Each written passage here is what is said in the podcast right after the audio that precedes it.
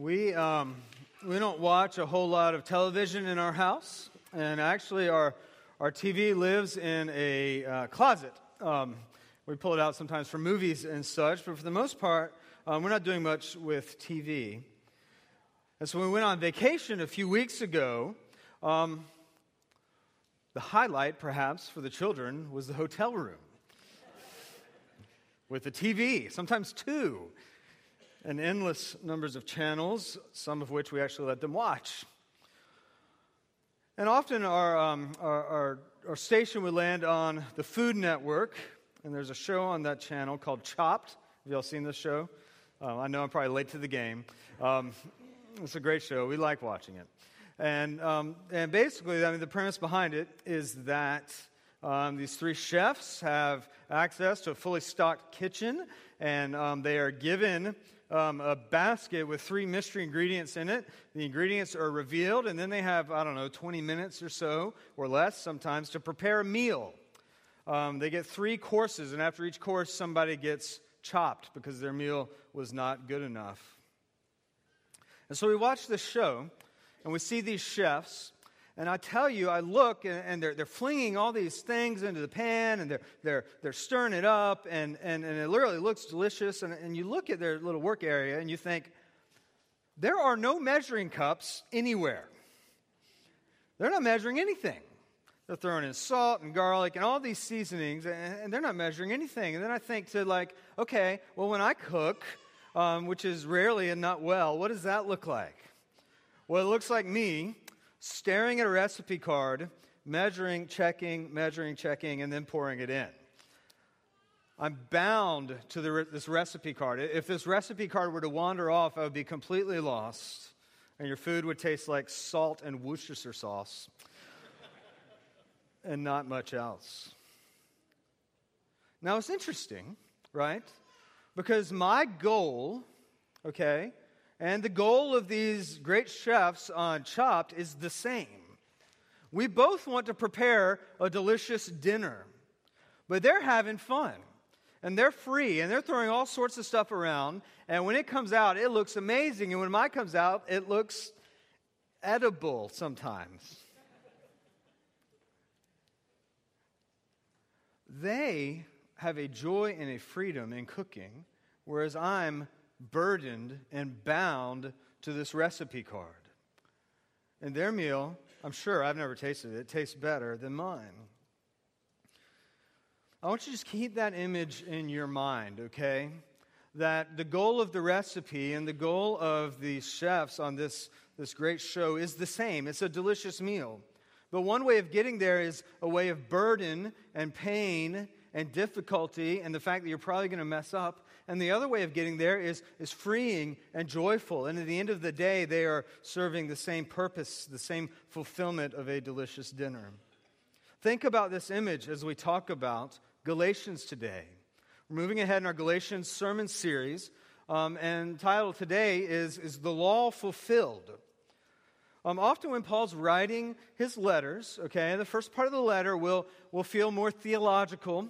This is a, um, it's often about God and, and us and our relationship. And the second part is still theological, but it's more of an applied theology. Um, uh, what does the reality of who God is and who we are in light of that look like in our daily lives? And that's where we've been moving now as we come towards the end of Galatians. Now, if you'll remember, Paul's main concern is that the Galatians are in danger of returning to a life of slavery to the law. Paul had come, he had preached the gospel, right? Um, and through faith in Jesus Christ, they were freed from their sins and they were freed from the burden of the law, this burden that was overbearing on them to behave correctly in order to be made right with God.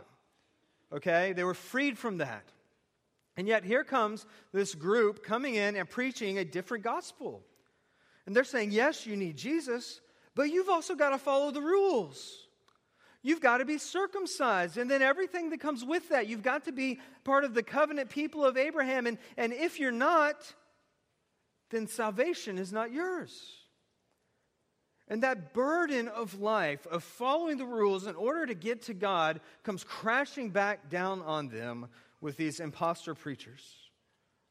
And Paul says, You're in danger of returning to the burdens of the law.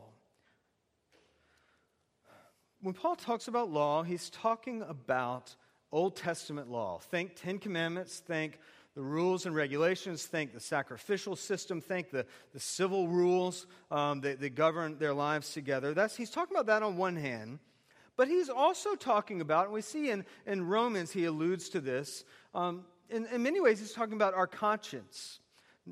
It's the things that, that you, perhaps are our own moral barometer inside each one of us and, and the standards we hold for others. And, what he wants to argue is that whether it's the imposed law from the Old Testament or the imposed law in your own heart, these standards that you are setting or are being set upon you cannot be lived up to. Even the ones you dream up yourself, you can't fulfill. If you want to be made right with God, doing it through your behavior is not going to work. And once you realize that, it's a burden. And you never know if you're good enough, or you tried hard enough, or you obeyed all the right rules. You'll never know, and that is a crushing weight. And Paul says, when you have faith in Jesus Christ, you are freed from that. You have freedom from the burdens of law and expectations. In our passage today, Paul, he's ready to move it forward now, okay? He says, he can anticipate this question. Well, what does this look like? You talk about freedom from the law, but what does that look like in our daily lives? And what Paul wants to say is that actually, it is in our freedom from the law that we can fulfill the purpose of the law. Okay? Now, this is, this is important. I'm going to say it again. Our freedom from the law allows us to fulfill the purpose of the law. I can hardly fulfill the purpose of a recipe, right? Because I'm too concerned about messing it up. But a cook with no recipe, just throwing stuff together, can fulfill the purpose in a very delicious way. And so it is with the law. When we're under it, we can't fulfill it. But when we're freed from it, we can. Or we, Jesus can through us. Let's see. Let's unpack this a little bit. What does it look like? Well, we're in Galatians chapter 5, verses 13 to 18. If you have your Bibles, I suggest you open them up, or if you got it on your phone, that's okay. I know you're not playing Pokemon Go, most of you. Um, Galatians chapter 5, beginning at verse 13. I'm going to start there. So, the first thing we want to notice is Paul reinforces this idea that we are a free people. We are freed from the law. But he actually expands it a little bit. So, let's listen to what he says. For you are called to freedom, brothers. And, and, and that word they're using for brothers is, is, could be translated brothers and sisters. It's a familial term. You're called to freedom, brothers. Only do not use your freedom as an opportunity for the flesh, but through love serve one another. So you are called to freedom, and this freedom is from two things, actually. Now, we've talked about one, and Paul's been hammering this point home. You're freed from the law. And I, I, think, I think y'all are starting to get what that means. You've been freed from the law. But you're also freed from slavery to something else. You're freed from slavery to the flesh, is what Paul calls it. And when he talks about the flesh, he means our sinful desires. And we're freed from slavery to them as well. And so, what this looks like, Paul is saying, is, is look, just because you've been freed from the rules and regulation does not mean that you're actually free to pursue whatever you want. Now, this is in stark contrast to how we think of freedom. It's tempting to say, I'm a free man, right? I can do whatever I please, anything I want. When we talk about freedom, we think it means rights. We think it means things that we can do that nobody has control over except um, whatever we want to do. As long as we're not hurting anybody else, we are free to do whatever we want. So we live in a free country.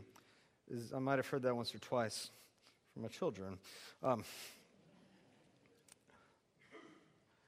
But Paul says that thinking this way actually leads to another form of slavery slavery to the flesh, slavery to our sinful desires, slavery to the actions of our sinful bodies. So let us not forget the fact that even though we have been justified, even though Jesus has made us right with God through faith in Him, we're still sinful people.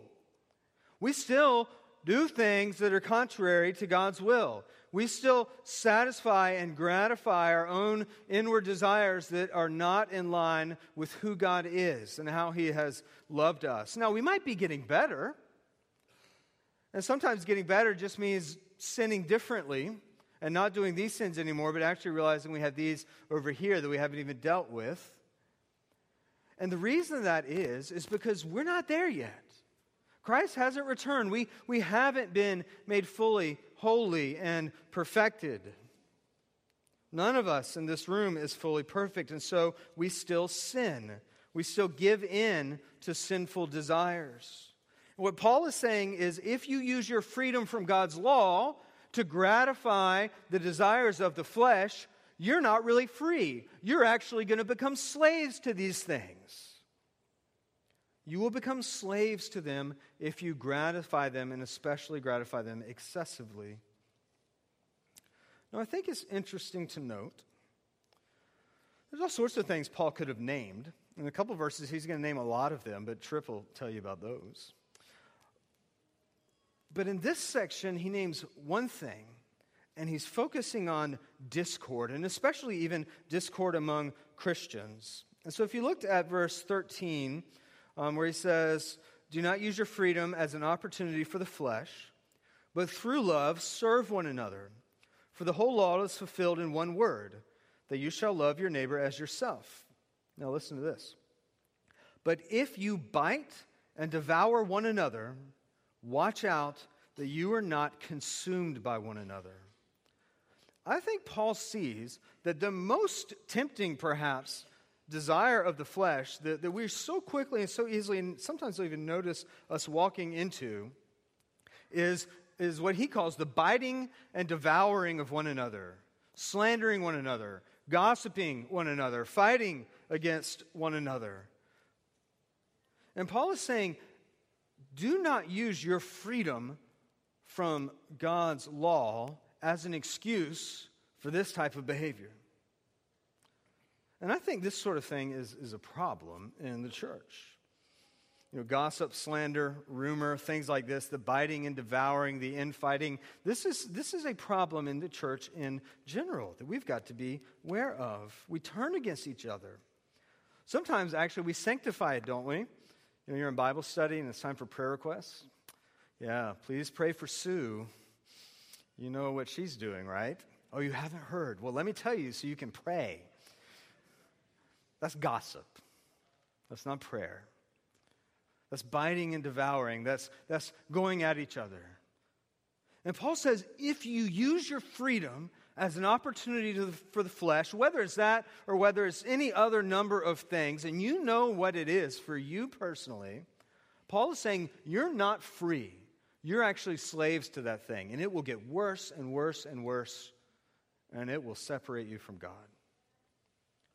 Freedom, Paul is saying, is not a get out of jail free card. It's not an excuse for any and every behavior.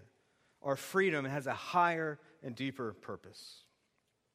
So that's the first thing. We are free. We're free from the law and we're free from the desires of the flesh. Second thing we see about our freedom um, it is through our freedom that the law is actually fulfilled in us. It was first fulfilled in Christ. He says, I've, not, I've come not to abolish the law, but to fulfill it. And now Paul is saying um, that we, as a body, as the body of Christ, should fulfill the law as well. What does that mean? Well, let's read uh, sort of that middle section there, 13 and 14. Um, okay, so you're called to freedom, brothers. Only do not use your freedom as an opportunity for the flesh. However, but through love, right? Through love, serve one another. Now listen to this. The whole law is fulfilled in one word you shall love your neighbor as yourself. So, what is Paul doing? Well, he's saying this law that you've been freed from, whether it's the ceremony, whether it's the moral, whether it's the civil and, and structural law, all of these things are fulfilled in one word, Paul says love your neighbor as yourself. Almost certainly building or um, now explaining what Jesus said, right, to the Pharisee who said, um, uh, he said, you know, what is the most important law, right? And Jesus said, Love the Lord your God with all your heart, with all your soul, and with all your strength, and love your neighbor as yourself. All of the Old Testament rules, regulations, laws, and stipulations point to those two things love God and love your neighbor. Love God and love your neighbor. And Paul's picking up on the neighbor bit, but they're, they're both in view here. And so Paul is saying, we are called to use our freedom in service to other people so that we as a church might fulfill the law of God. That is a very different understanding than what we, how we understand freedom. This is a paradoxical argument, okay? When you try to fulfill the law, when I say paradoxical, you know what that means? It's like a jumbo shrimp. That's a paradox because um, the shrimp is little. How can it be jumbo? Um, how can you fulfill the law by being freed from it? Paul is saying when you try to fulfill the law by obeying it, you'll fall short. You'll be burdened. Your sinful self cannot obey the law of God. But when you live in freedom from the law, you're actually able to fulfill it. You're, you're so, you stop being focused on getting everything right, and instead you're free to look up. Look up to God, look out to your neighbor, and serve them and love them as God is calling us to do that. Now, this is all fine and good, but I'm guessing this is not the first thing you think about when you think of freedom. The first thing many of us think about when we think of freedom is I'm free, therefore I have rights. Okay, we're, we're so couched in individual rights that we think to be free from something is to have the right to do as we please. Now, I'm not obviously opposed to individual rights. But when we start thinking of freedom in terms of I can do what I want, I'm free to use my money how I please, I'm free to do what's right and what's best for me as long as it doesn't hurt everybody else we're actually going to be in bondage again, right? We're going to be in bondage to ourselves. And when we start thinking about freedom, and you hear me saying, and when I tell myself this, I already preached this sermon to myself this week. When I'm telling myself that, look, true freedom actually means to serve somebody else, I start thinking, when am I going to get to do that? My schedule is so packed, it is so tight. What does it even look like to serve somebody else? I'm not sure I want to serve somebody else. I don't really like my neighbor. What, how, what are we going to do with this? Because all of a sudden now it's starting to feel like a burden again, right? How can I possibly serve someone else and fulfill the law of God? Brings us to the third and final point about this message. We need the Holy Spirit working in us to fulfill the law of God. So let's read verses 16 to 18. But I say, walk by the Spirit, and you will not gratify the desires of the flesh. For the desires of the flesh are against the Spirit, and the desires of the Spirit are against the flesh. For these are opposed to each other, to keep you from doing the things you want to do. But if you are led by the Spirit, you are not under the law. So, to follow Christ in freedom, to fulfill the law of God, means that we are walking in the power of the Holy Spirit. The Holy Spirit actually fulfills the law through our freedom. Now, how does this work? Um, many of us, when we think about the Holy Spirit, the first thing we jump to is uh, sort of the power, right, of the Holy Spirit. The things the Holy Spirit can do, the signs and wonders. And, and these things are good right? And they're holy, and, and, God uses them amazingly. But we often forget that perhaps the first function of the Holy Spirit, in fact, it is, the first function of the Holy Spirit is not to give us power to do things, it's actually to convict us of our sin and call us to repentance. The Holy Spirit convicts us, He reminds us just how far from God we actually are, and then He calls us to repent, to turn back to God.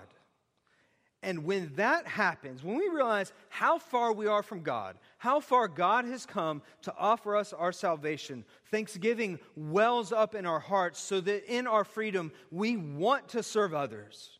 It's not an ought or a should, it's something we want and desire and long to do.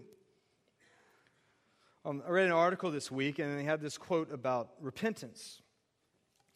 It said, Repentance is the wellspring of Christian compassion. At the moment a Christian asks for forgiveness, he must acknowledge his own weakness and look mercifully on the weaknesses of others. You hear that? When we acknowledge our own weakness, it is in that acknowledgement that we can realize that everybody else around us needs help too. Look, folks, it's not just between you and God. It is between you and God, but once you've set your eyes on God, you cannot help but look with compassion on those around you. You cannot help but desire to reach out in service of those out of grace and compassion. So, Paul's point today is this when we are freed from the law, when we have looked up to Christ and realize his grace and mercy, we look at our neighbors and we realize that they need the same. And that that begins with us. Two things for you to think about. And the first is this. Some of you, I'm guessing, have never known this freedom that Paul is talking about. You think your relationship with God is dependent on how you're behaving. Now, you might have the right vocabulary. You might say, Well, I'm saved by grace. You might say that I have faith alone in Jesus Christ. But at the end of the day, you're measuring yourself by how good of a Christian you are, how you're behaving, how you're reading your Bible, how you're going to church on Sundays, how you're behaving in comparison to other people right? Wow, at least I'm not like them. I must be doing pretty good, right? And that gets to be a burden because you never know. You never know if you're good enough. How are you going to know if you've obeyed the right rules at the right time? How are you going to know if you're better enough than your neighbor to have favor in God's eyes? Paul is saying that Jesus Christ wants to free you from that burden. To let you live life without the recipe card, but in the power of the Holy Spirit. To let God convict you of your sin so that you look with thanksgiving on Him and with mercy and compassion on others. Have you heard of this kind of freedom before? And the other final application is this are you walking in the Spirit? So, so maybe you do know this freedom and you do know the power of the gospel in your life and you confess Jesus Christ as your Lord and Savior and, and you're really not trying to earn your salvation and you look up to God and give Him glory and praise and, and thanksgiving. But when you look out at the world, well, frankly, you are appalled and you are outraged That's a sign, perhaps, that you're walking in the flesh or walking in the law instead of the Spirit. And if you think you are self made and self sufficient and that everybody else should be able to get there as well, if you lack compassion and mercy, perhaps it's time to remind yourself of the one source of compassion and mercy that was given to you on the cross and that Jesus Christ died for you because you could not save yourself. And then you can look at your neighbor with that same compassion and sacrificially give yourself to them so that they too might know the love of Jesus Christ. Friends, we're called to freedom. We're called to let go of these burdens of the law and the flesh that we might know fully the work of Christ in us through the Holy Spirit. May we do that by reminding ourselves daily of the great lengths God went to save us from our own sinfulness, that we might extend that mercy and compassion to the world around us. Let us pray. Lord, thank you that you have fulfilled the law for us, and it is not dependent on what we do or who we are. I do pray that by your grace we would walk in the freedom of your Holy Spirit, and that that freedom would be a wellspring of compassion and mercy for those around us that is sourced solely and fully in your love for us through your Son, Jesus Christ our Lord. Amen.